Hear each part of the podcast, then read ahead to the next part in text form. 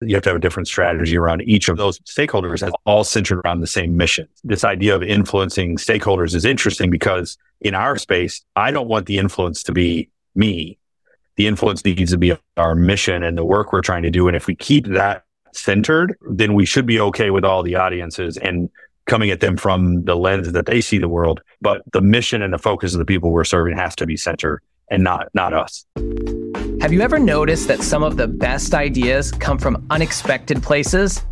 Your next breakthrough may come from a leader facing similar challenges, but in a completely different sector. Welcome to Chief Influencer. I'm your host, Anthony Shop. Join us as we explore how today's successful leaders inspire, influence, and connect with others. Chief Influencer is a production of Social Driver and the Communications Board, who have teamed up to spotlight how great leaders and communicators are making their impact in the world. This episode is brought to you by the George Washington University's College of Professional Studies. With in person and online programs ranging from master's degrees in public relations strategy to certificate programs in digital communications, GW offers more than just the credentials to help working professionals get ahead it prepares them to be leaders in their field. As a proud GW graduate myself, I can attest that faculty members combine academic rigor with real world lessons that can't always be found in textbooks. Check out cps.gwu.edu for more information. I am so excited to introduce today's guest, CEO and author Patrick Sallee. Patrick is the author of The Solitary CEO, which chronicles his road to sobriety which included a stint in jail and his comeback as a leader. He generously shares stories that require a ton of vulnerability and humility, as well as the lessons he's learned and applied in his personal and professional life. The book was ranked number two in workplace culture on Amazon, and I highly recommend you check it out. We'll be talking about it soon. Patrick is also president and CEO of Vibrant Health KC, a federally qualified health center that offers medical care, dental care, behavioral health, and women's health services in Wyandotte County, Kansas. His career is centered on nonprofit leadership with roles ranging from fundraising and business development to operations. Patrick was recognized as a next gen leader by the Kansas City Business Journal for his work increasing access to high quality healthcare in the community. Patrick, we are thrilled to have you with us today. Welcome to Chief Influencer. Great. Thanks for having me. I appreciate the invite and glad to be here. Well, I am so excited to dive into uh, the book as a starting point, The Solitary CEO. Um, can you just tell us, you know, a little bit of the backstory? Why did you choose that title? So yeah, thanks for for promoting the book and sharing that. Um, a lot of it came um, the the idea from the book came from my experiences um, in leadership and management throughout throughout my career. Um, and then the title came from from a lot of profound experiences I had um, spending time in solitary in jail. Um, and um, and it, there was you know there's some profound moments there, and really started thinking um, about self evaluation and decision making and leadership and and um, and then as I've as I've grown in my career, I thought there's a lot of connections between how I see the world and how I see leading people and how I see leading organizations and sort of the lessons that I that came to me or that sort of I thought about in those in those in those moments. Yeah, I was um, just struck by that experience and that opportunity it gave you for reflection, how it became a transition point in your life. In the book, you share that that many leaders struggle with feelings of being trapped. And can you tell us what advice do you have for them? So I think the the connection to the to my experience in solitary and, and leadership is that in any leadership roles, not just the CEO, but in leadership roles, we I we find ways to isolate ourselves and build silos around our work. And those silos can make us very defensive and very um, resentful of the people we lead, of the organizations we work work with and for. Um, and they they can be barriers to our our ability to connect to people and succeed. And and um, I'm I'm no perfectionist on this by any means. I'm no I'm not I wouldn't claim to be an expert, but I, I do have a lot of experience in with people and sort of recentering uh, my own leadership in the people that I work with. And I, I think the biggest thing people can do is to re reground themselves, recenter themselves in the basics of the work. Um, and fr- and I mean that from go get your hands dirty doing the thing you used to do, you know, the, that you grew up doing. and and sort of re reconnect to the purpose of the work, and that helps you um, sort of get out of your own head and your own silo of of what's going on and, and what work needs to be done. I think this message of breaking down silos is so important and it'll resonate with a lot of leaders. Um, you know, most leaders have a range of stakeholders from their employees to board members, you know, customers, industry peers. I wonder if you could talk about some of the most important people or groups that you have to uh, influence to achieve the impact that you want to make in the world and and I know that that some of that influence is about breaking down silos like you said. Right. I, I think the nonprofit world the way we operate as a as a sector creates additional layers of difficulty in terms of stakeholders. And so you you have board members um, as your governing body that you that you answer to. You have have staff at varying varying levels. You have community partners. You have funders, whether that's individual donors or foundation or government funding, that all have requirements and expectations and and outcomes they want to see. Um, and then you have the people you serve. And I get to that last in that order of of of of stakeholders, but it really needs to be the, first right? Like, so that they are the most. Are we are we doing what we're setting out to do, and are we changing their lives? Um, and it's easy with all of those stakeholders to um, to get lost in what's the most important and to and to move away from from in our case patients, but the clients we're or the impact we're trying to to have. Um, and I think each one of those those stakeholders has a different. You have you have to have a different strategy around each of them, um, all centered around the same mission. Um, and so I, I, think this this idea of influencing stakeholders is interesting because in our space, it it isn't. I don't want the influence to be me. The influence needs to be our mission and the work we're trying to do. And if we keep that centered, then we, then we should be okay with all the audiences and and coming at them from their the lens that they see the world. Um, but the the mission and the focus of the people we're serving has to be centered and not not us. And as you've centered the mission around people at Vibrant Health KC, you've you've sort of shifted the vision for what um, the organization, what role the organization can play. Can you talk about that? What was it when you came in? Give everybody a little bit more information about you know what Vibrant sure. does, and then where you have taken that. Yes. Um, so I, am I'm, I'm really excited about where where we're going, and and so so we're, you mentioned we're a federally qualified health center, which means we are um, a community health center providing medical, dental, behavioral health services. We'll see about 20,000 patients this year. We are governed by a, currently a 16 member board, which more than half of the board are patients of the health center. So access care with us. Um, it is easy in the healthcare world to get zeroed in on healthcare. We are a healthcare provider and, and we are, and we're a good one. And we have great physicians and nurse practitioners and medical assistants and nurses that provide tremendous care every single day. Um, and that's really important. When you think about communities and what impacts health, we operate in Wyandotte County, Kansas, which is on the Kansas side of the Kansas City uh, metro. And it is the most under resourced community in the metro. It is the most under resourced community in the state. And we rank regularly at the bottom of county health rankings in the state of Kansas as the lowest performing. So in all the good things, we rank at the bottom and all the bad things, we rank at the top. It's a bad combination. And the, the, when you think about how the what influences that, about 20% of the factors that influence your health happen it can be controlled in a clinic. The other 80% happen out in the community and, and arguably have nothing to do with healthcare.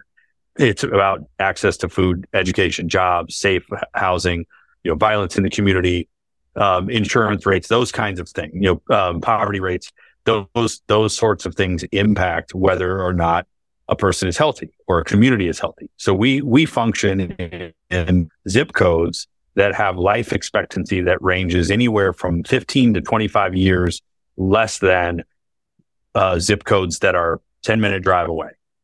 Our perspective is that that's unacceptable.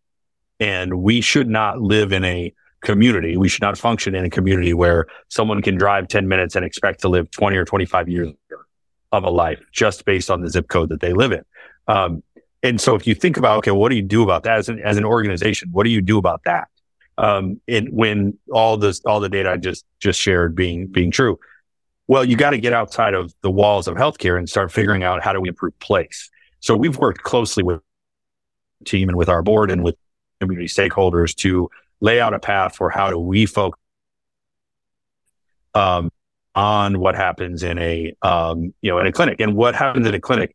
Access to care is critically important, but so is access to jobs, food, affordable housing, and, and all those um, sorts of um, social determinants of health. And so we've created a community development corporation to get into real estate development first around a new clinic location for Vibrant Health, but it, as that sort of rolls forward into um, how do we think about investment in housing? How do we think about supporting and investing in locally owned, minority owned businesses? And what does that do for community connection and improvement of place? And so it, it for me, it's an issue of kind of changing the lens of a healthcare organization that sees patients to we're a social justice equity organization that provides healthcare and does all these other things.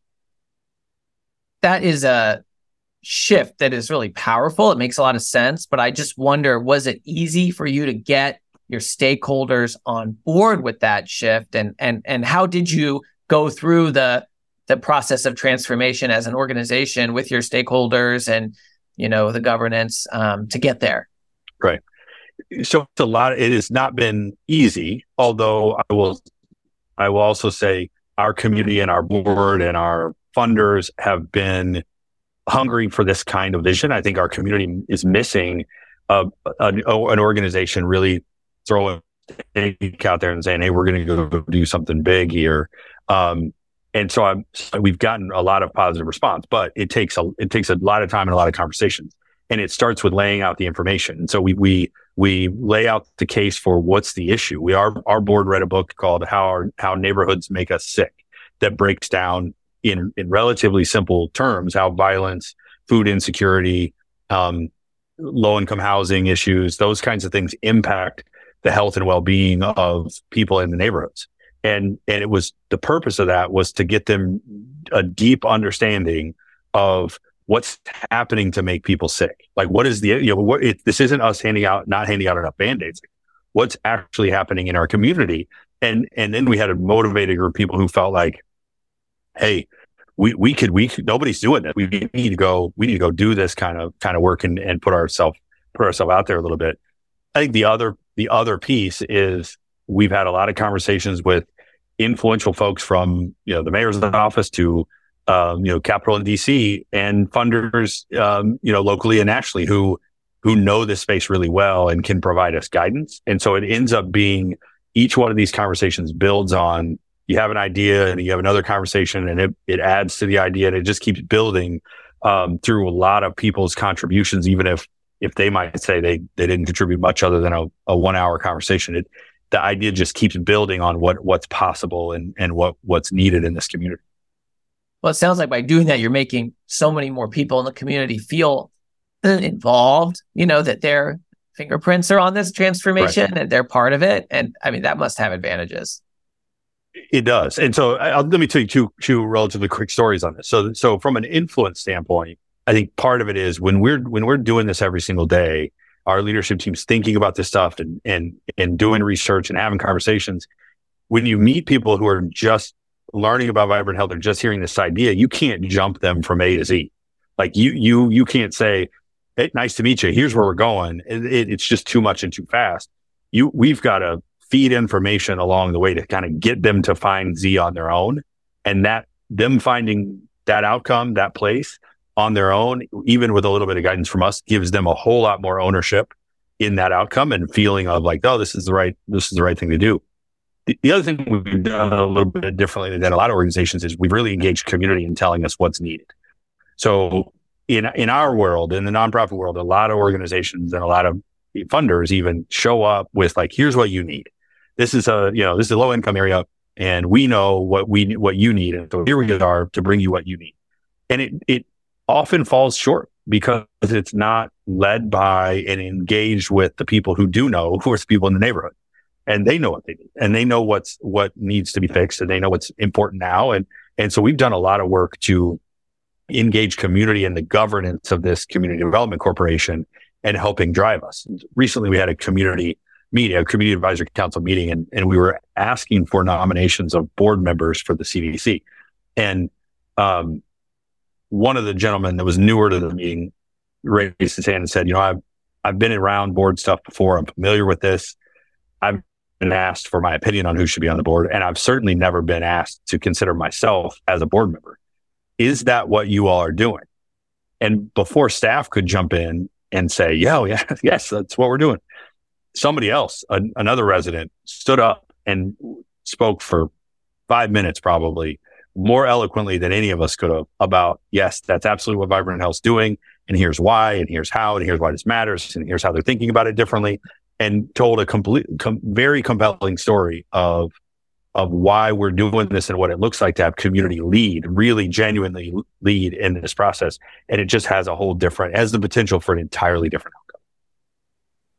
It, it makes so much sense. And it's very powerful when you talk about doing it. And at the same time, there are so many leaders who must be frightened of this idea of giving away the power and giving away the influence to the community, perhaps thinking, well, they don't have the expertise or, you know, they don't have the training or, and so, um, was that a barrier that you had to overcome either personally or for the other oh. leaders and stakeholders you have? Yeah, it, it, it was and is a barrier. I mean, it is a, it is a, it is a challenge. It is the probably the biggest challenge of this is trusting that it's and reassuring it's the right thing because you start talking about building, building, you're talking about risk and, and financial, who's raising the money and who's, who's making what decisions. And there is, you, your mind goes really quickly to risk and there is risk. But what that, the answer isn't to pull back, in my opinion. The answer isn't to pull back. The answer is to lean in. Okay. If we're worried about their training to make decisions on this sort of thing or to understand the complexity of the decision, let's provide the training. Like it's the answer isn't let's pull back and make the decision ourselves. The answer is provide the training. So you're informing community. Plus you're developing people and their skill sets and you're, you, that is in itself. The training you're providing is, is helping to build community. Um, there's an interesting book, um, that I would recommend called The Power of Giving Away Power and and it is it is a good leadership book in general, and it and frankly doesn't talk a ton about community stuff, but it's about what power is gained by the leader when they give away power and they entrust others with the power to make a decision. Um, and I think it's true here. I think that the community ties and engagement with Vibrant, the the success of this project will, which will benefit Vibrant and all the patients that we serve, um, and allow us to do a bunch of cool things in the future is only possible if we're willing to give up power now. Mm. Wow. You know, part of giving away power, um, I suspect, is being willing to give away your ideas. And I don't have any ideas. I, I know the, the, the absolute best ideas are other people's ideas. Like I, I, I, to me, and this is a little bit, probably this is too much inside information, but I'll tell my wife all the time, like to me, the one of the most enjoyable strategies is to have an idea and figure out how do I make this? How do I make that person have this idea? How do I help influence them or share information or, you know, talk about this in a way that they will latch on to the idea and they will build on it and they will make it their own and they can claim it and own it. I does, does me no good to claim ideas. It doesn't matter. Let everybody else have the ideas and I just try to plant seeds around people to get there. It takes, I think, a lot of maturity for a leader to to do that. Cause if you come up with a you think it's a great idea, sometimes, you know, you want to be able to get some credit for that. Um, yeah. I'm just curious, like any examples of where you sort of learned that or picked that up or inspiration for that, because it's something I think a lot of leaders could really um, uh, take a lesson from? Well, um, I think it's probably a lot of places. I spent most of my career in fundraising, and I learned pretty quickly that that the that the donor is the smartest person in the room, and and so I you know it creates this curiosity of understanding their um, their way of thinking, and and that um, any individual, whether it's a donor or, or anybody else, it, I I just have a lot of curiosity about how people think, and and so it worked. It, it served me well in fundraising role, but I think it served well in leadership because it it once you see it in action a couple times.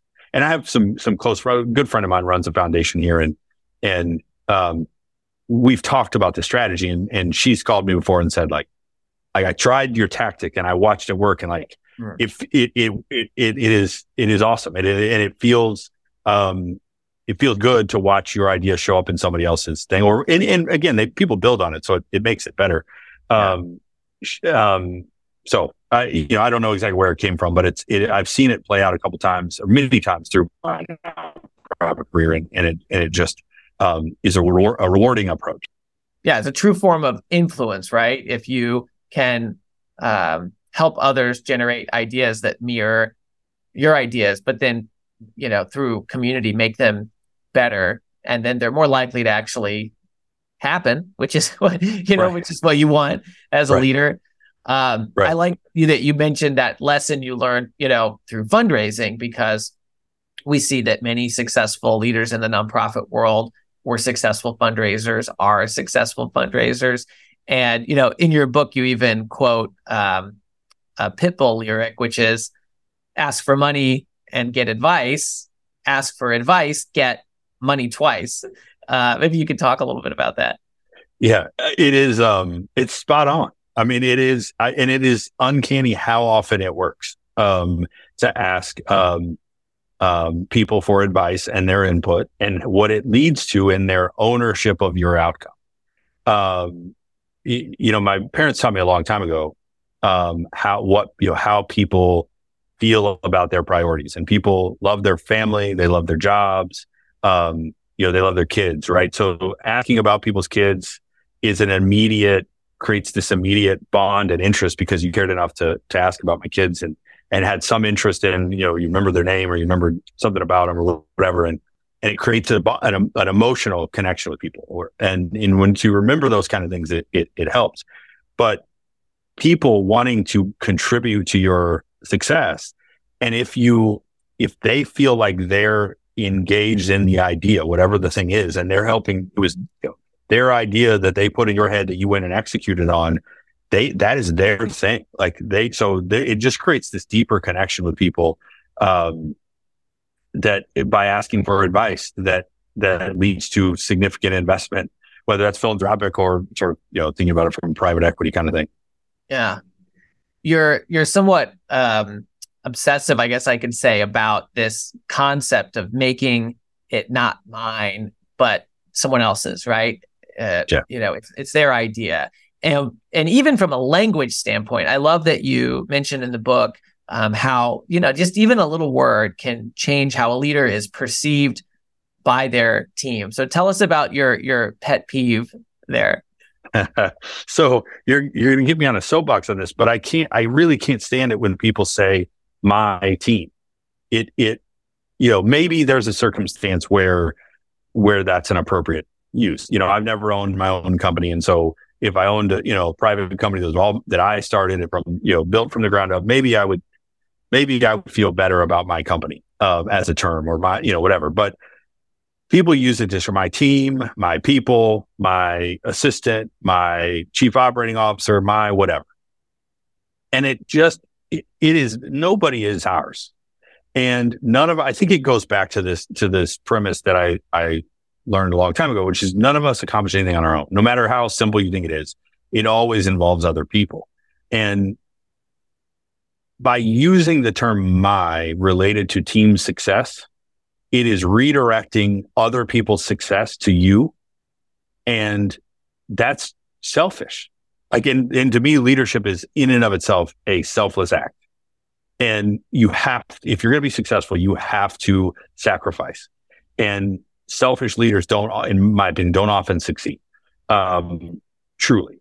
And, um, the, my, the use of my is so possessive and so self-centered on all success, right? That, um, and, and we're talking about people. They're their own people. They are employed at this organization. They make their own decisions. They're grown ups.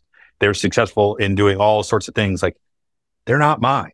It's just a it's just a pet peeve that really gets under my skin, but I think it matters. And I think when, when employees or team members hear it, whether they could articulate it or not, they notice. Yeah.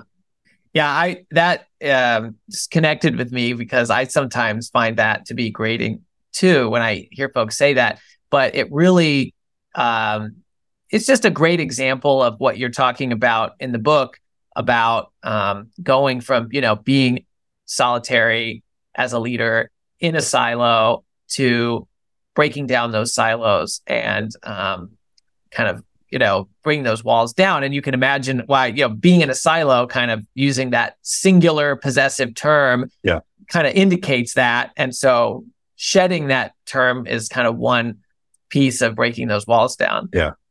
Yeah get and i think the the other piece that that re- relates i guess in my head in terms of the the silo piece how leader think about it. I don't ever trust my lens on what's happening in the organization. So I just, it's sort of like, I say this to our management team at times, like, I don't believe my own eyes because I know that I get a lens. So if, if I'm the CEO of the organization and people bring me complaints, feedback, opportunities, whatever it is, I know I'm getting their best. I'm getting their because they know they're coming to me with the CEO. So I'm getting, I get that lens on everybody. So it, it, it, it isn't their whole person. And and so I, I have to always go back to I can't trust everything I see. And and I think we get ourselves in this position as leaders at times where we're frustrated with what's happening with with the organization, with our direct reports, whatever. And but we're looking into that little lens that we have versus trying to see the whole picture.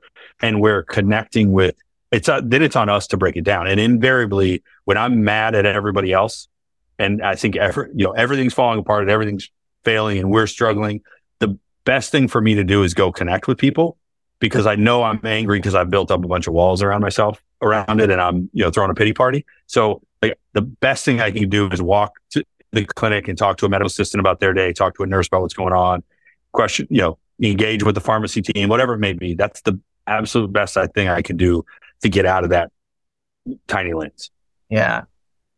You know, the it strikes me that your leadership style and the way that you connect with people and sort of the role that you see yourself was clearly influenced by um, many of your life experiences, but especially the experience that you write about in the solitary CEO about being in jail and being in solitary for a week. Um, one thing that really struck me that I thought, wow, this this you know made an impact on Patrick was um, the experience you had after being in jail, where you drove by an encampment for people experiencing homelessness and you recognize somebody. Can you talk about that? Uh, yeah, yeah. Um, and that was an impactful, was a really impactful uh, experience because, you know, jail is not a place anyone wants to be. Um, and nobody, um, I mean, you, you, that might seem as like a weird or obvious thing to say, but, but nobody wants to be there. Um, nobody thinks they belong there. Nobody, nobody I met in jail would claim to be a criminal. And I think that, I think that matters because people did stuff. People did bad. I did bad. I, I earned my way there. I didn't, you know, this wasn't a fluke thing. I, I deserved to be there as did everybody else. Um,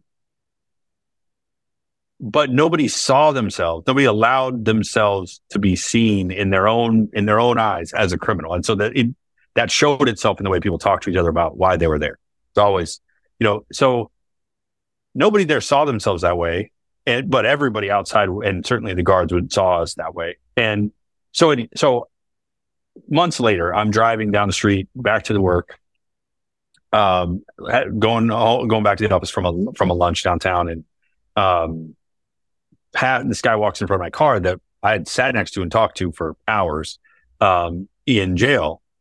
And it just struck me like the difference between where he was going and where I was going.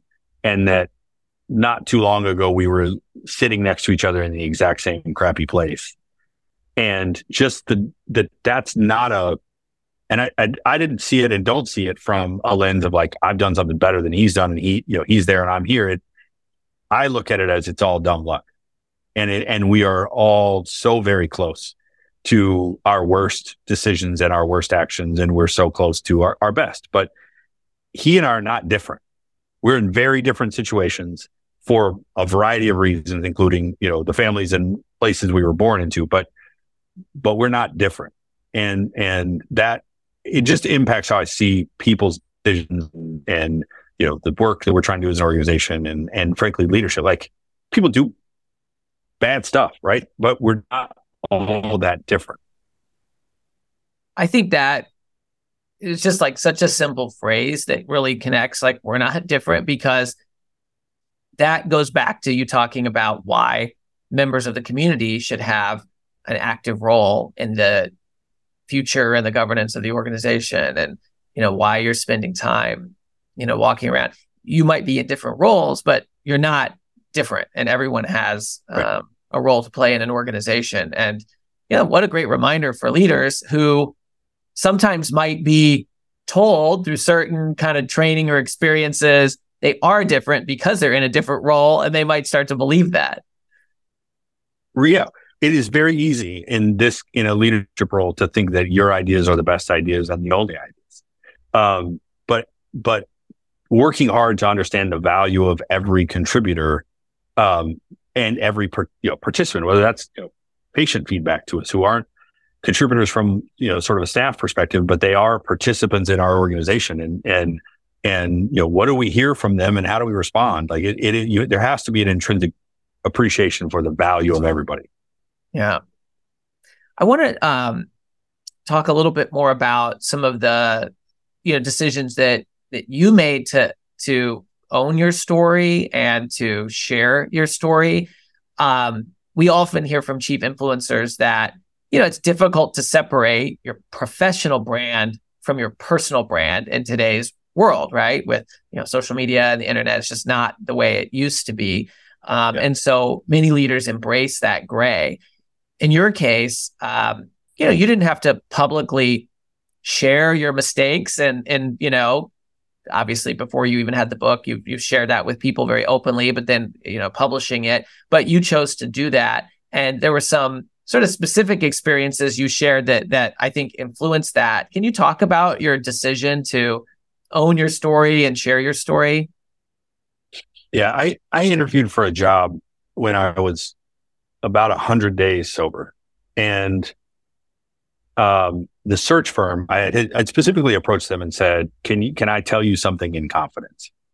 And they said, "Absolutely." And I told them what I was going through and what had happened and, you know, where I was and, and would that, and asked them, would this impact my, my ability to participate in, in the, the search? And they said, no, it wouldn't. And that it would be held within, com- with their confidence. Several months later, I got a hold of them and asked sort of what happened because I was never, um, there was never, I never heard back. And they said that they had shared what I had said with the hiring, uh, manager and that had had sort of knocked me out of the process. Um, and it felt like that's the last time someone's going to use this against me. And and the person said when I said to them, you know, the, in in a number of words, this is entirely inappropriate. Um, they said, "You're only 100 days sober. Who's gonna like, who's to say that's going to last?" Which, on the one hand, I would advise not to be a thing to say to people, but um, Right.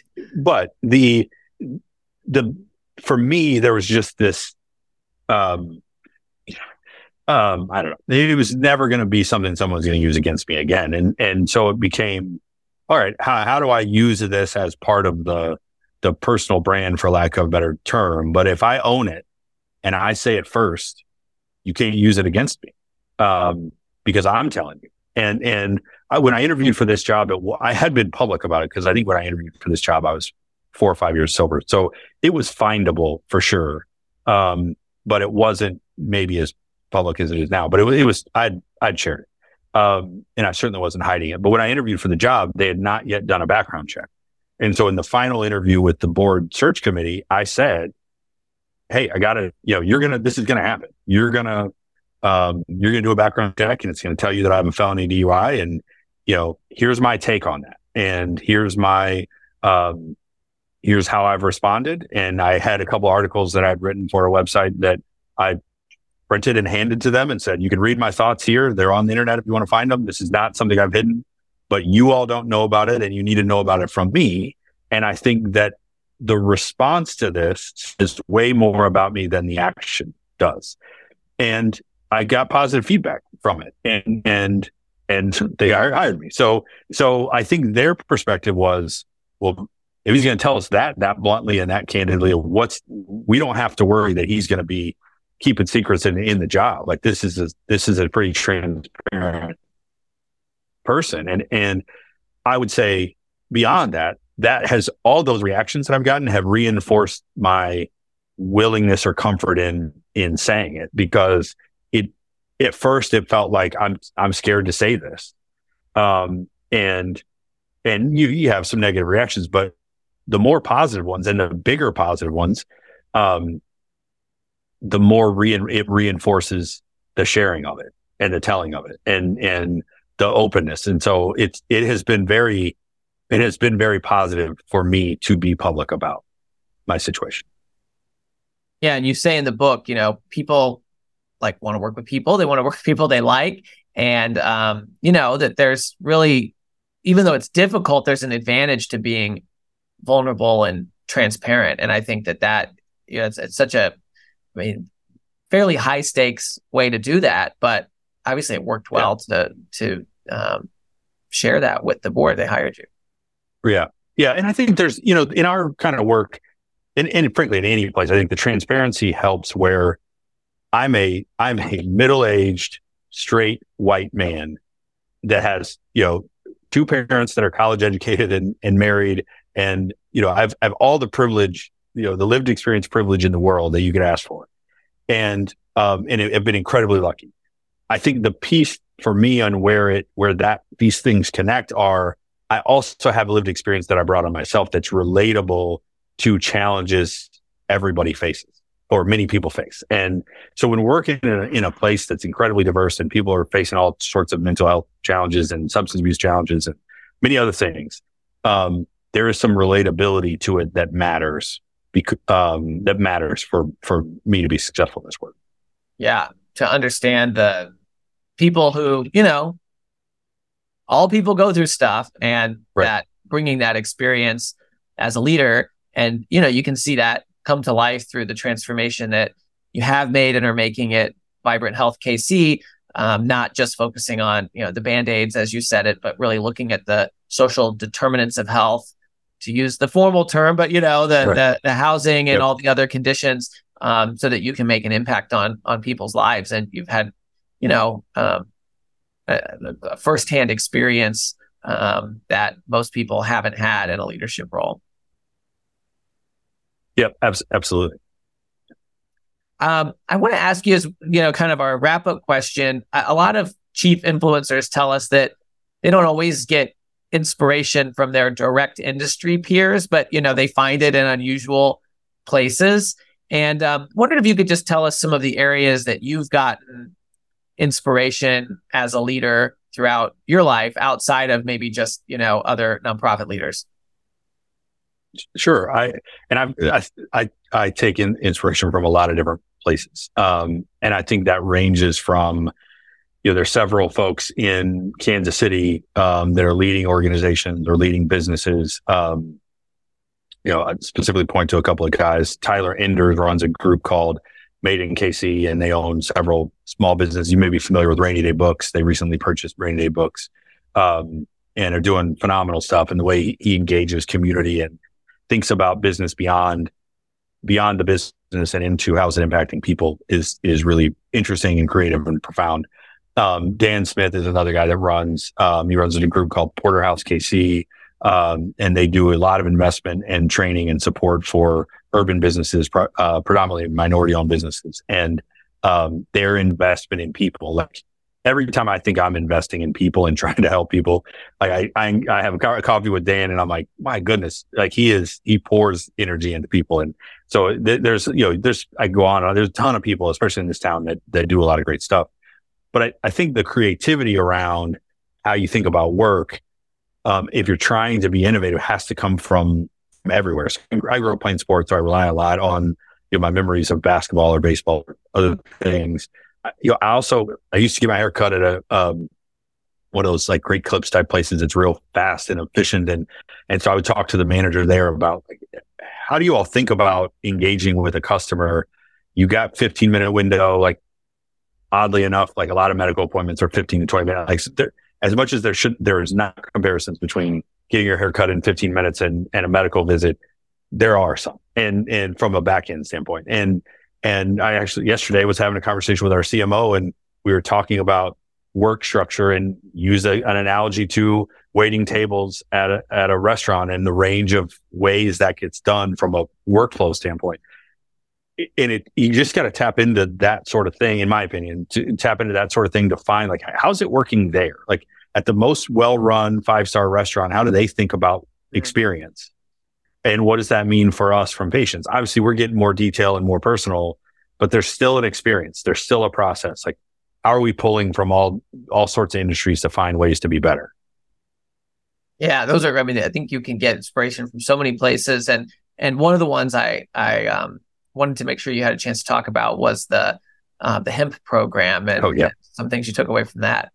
Yep. So I'm involved with this organization called the Helzberg Entrepreneurial Mentorship Program, and it is for it was it was founded by Barnett Helzberg of Helzberg Diamonds, um, and is a is a mentoring program. i have got a great mentor. His name is Bruce Reed, and he's been tremendous for me. Um, and so I've, I've, we've been meeting every two weeks, coming up on three years now, and tremendous guy. Um, the organization hosts these groups called uh, they call Table of Five, and the premise is that five people is the right amount of people to have around a table um, for sharing a meal because there's it doesn't it's not so big that there's a bunch of side conversation. It's enough that there's a plenty to talk about and everybody can participate. It's the right sized the right size group. And so um, I've been to a couple of them and have really enjoyed them. Um, and we brought that idea into Vibrant Health, and and we have we are coming up on I think our third hosting tables of five um, for lunch, and we have a member of our management team participate, and then four members from other parts of the organization. Part of the motivation was this from this. I was having a conversation with a pharmacy tech who said, "I feel like we're in this bubble and nobody knows we're even here." And I, you know, I work with this team, but I, but I don't know anybody else in this 200 person organization, and I don't know what's going on in dental. I don't know what's going on in these other other places, and I don't even know anybody there. Um, and so even like some comfort, discomfort walking into another clinic area because you just, you don't know anybody. So we, th- so we, we brought this idea and thinking this is not a conversation about work. This is a, like very specifically, we don't want the conversation to be all about work. Um, certainly stuff may come up, but in general, like just focus on getting to know each other because what we, what we, what we know and surveys would tell you this, like connections to people help keep people in jobs. So if, if, if beyond your team, although your team is the most influential, connections throughout the organization help retain talent. So if we can connect people from dental to pharmacy, even if they may, never interact um, outside of this, hopefully they build a relationship and a friendship, see each other in the hall, the break room, whatever, um, get to know each other. Um, also, connecting across departments might open up work conversations in the future. You know, we've we've had this issue we can't solve between family medicine department and pharmacy and like they they broke bread runs and got to know each other. They didn't talk about it, but when they get back to the to the office, let's say, they might be able to be part of the solution in solving solving issues that come up because they know each other now. And so I'm excited about the potential. We're just really getting going, but it, it has we think it has a ton of potential and and certainly we stole it straight from him. Well, it's great to borrow those yeah. ideas and bring yeah. them back to what you're doing. And it's just, you know, for leaders who are listening to this thinking, how can I break down silos? It's just a perfect example of something small and easy that you can do, getting five people around a table who, you know, maybe aren't always together. So yeah. I, I, I, love that, um, that very specific example. And it really inspires me. Um, Patrick, it's been so great talking to you today. I know that for folks who want to find out more about you, they can buy The Solitary CEO on Amazon or wherever they get their books. And I know for anyone who does, they'll take away some great lessons like I did. Where else can folks uh, find you? Um, that's a good question. I'm, I'm on, I would say I'm more active on LinkedIn than I am on most other places. Certainly check out our website, vibranthealthkc.org. Um, I still am on Twitter. Um, I suppose we have to call it X now, but, um, and it's I think it's Patrick J. Sallee. Um, we I put it in the in the notes or whatever the the yeah. uh, your post. Um, and the and, articles you've, uh, written, yeah. you've written for um, remind me the website. I've I've written for a website called the Good Men Project. It's been a number of years now, um, but they're probably still out there. um, a number of things about relationships and sobriety and and and that sort of thing. Um, I think that's probably about it at this point. Great. Well, thank you so much yeah. for taking time to be with thank us. Thank you for the opportunity. I appreciate it. Thank you for joining us for another episode of Chief Influencer, a production of Social Driver and the Communications Board. If you know a leader who should be featured as a chief influencer, please nominate them at chiefinfluencer.org.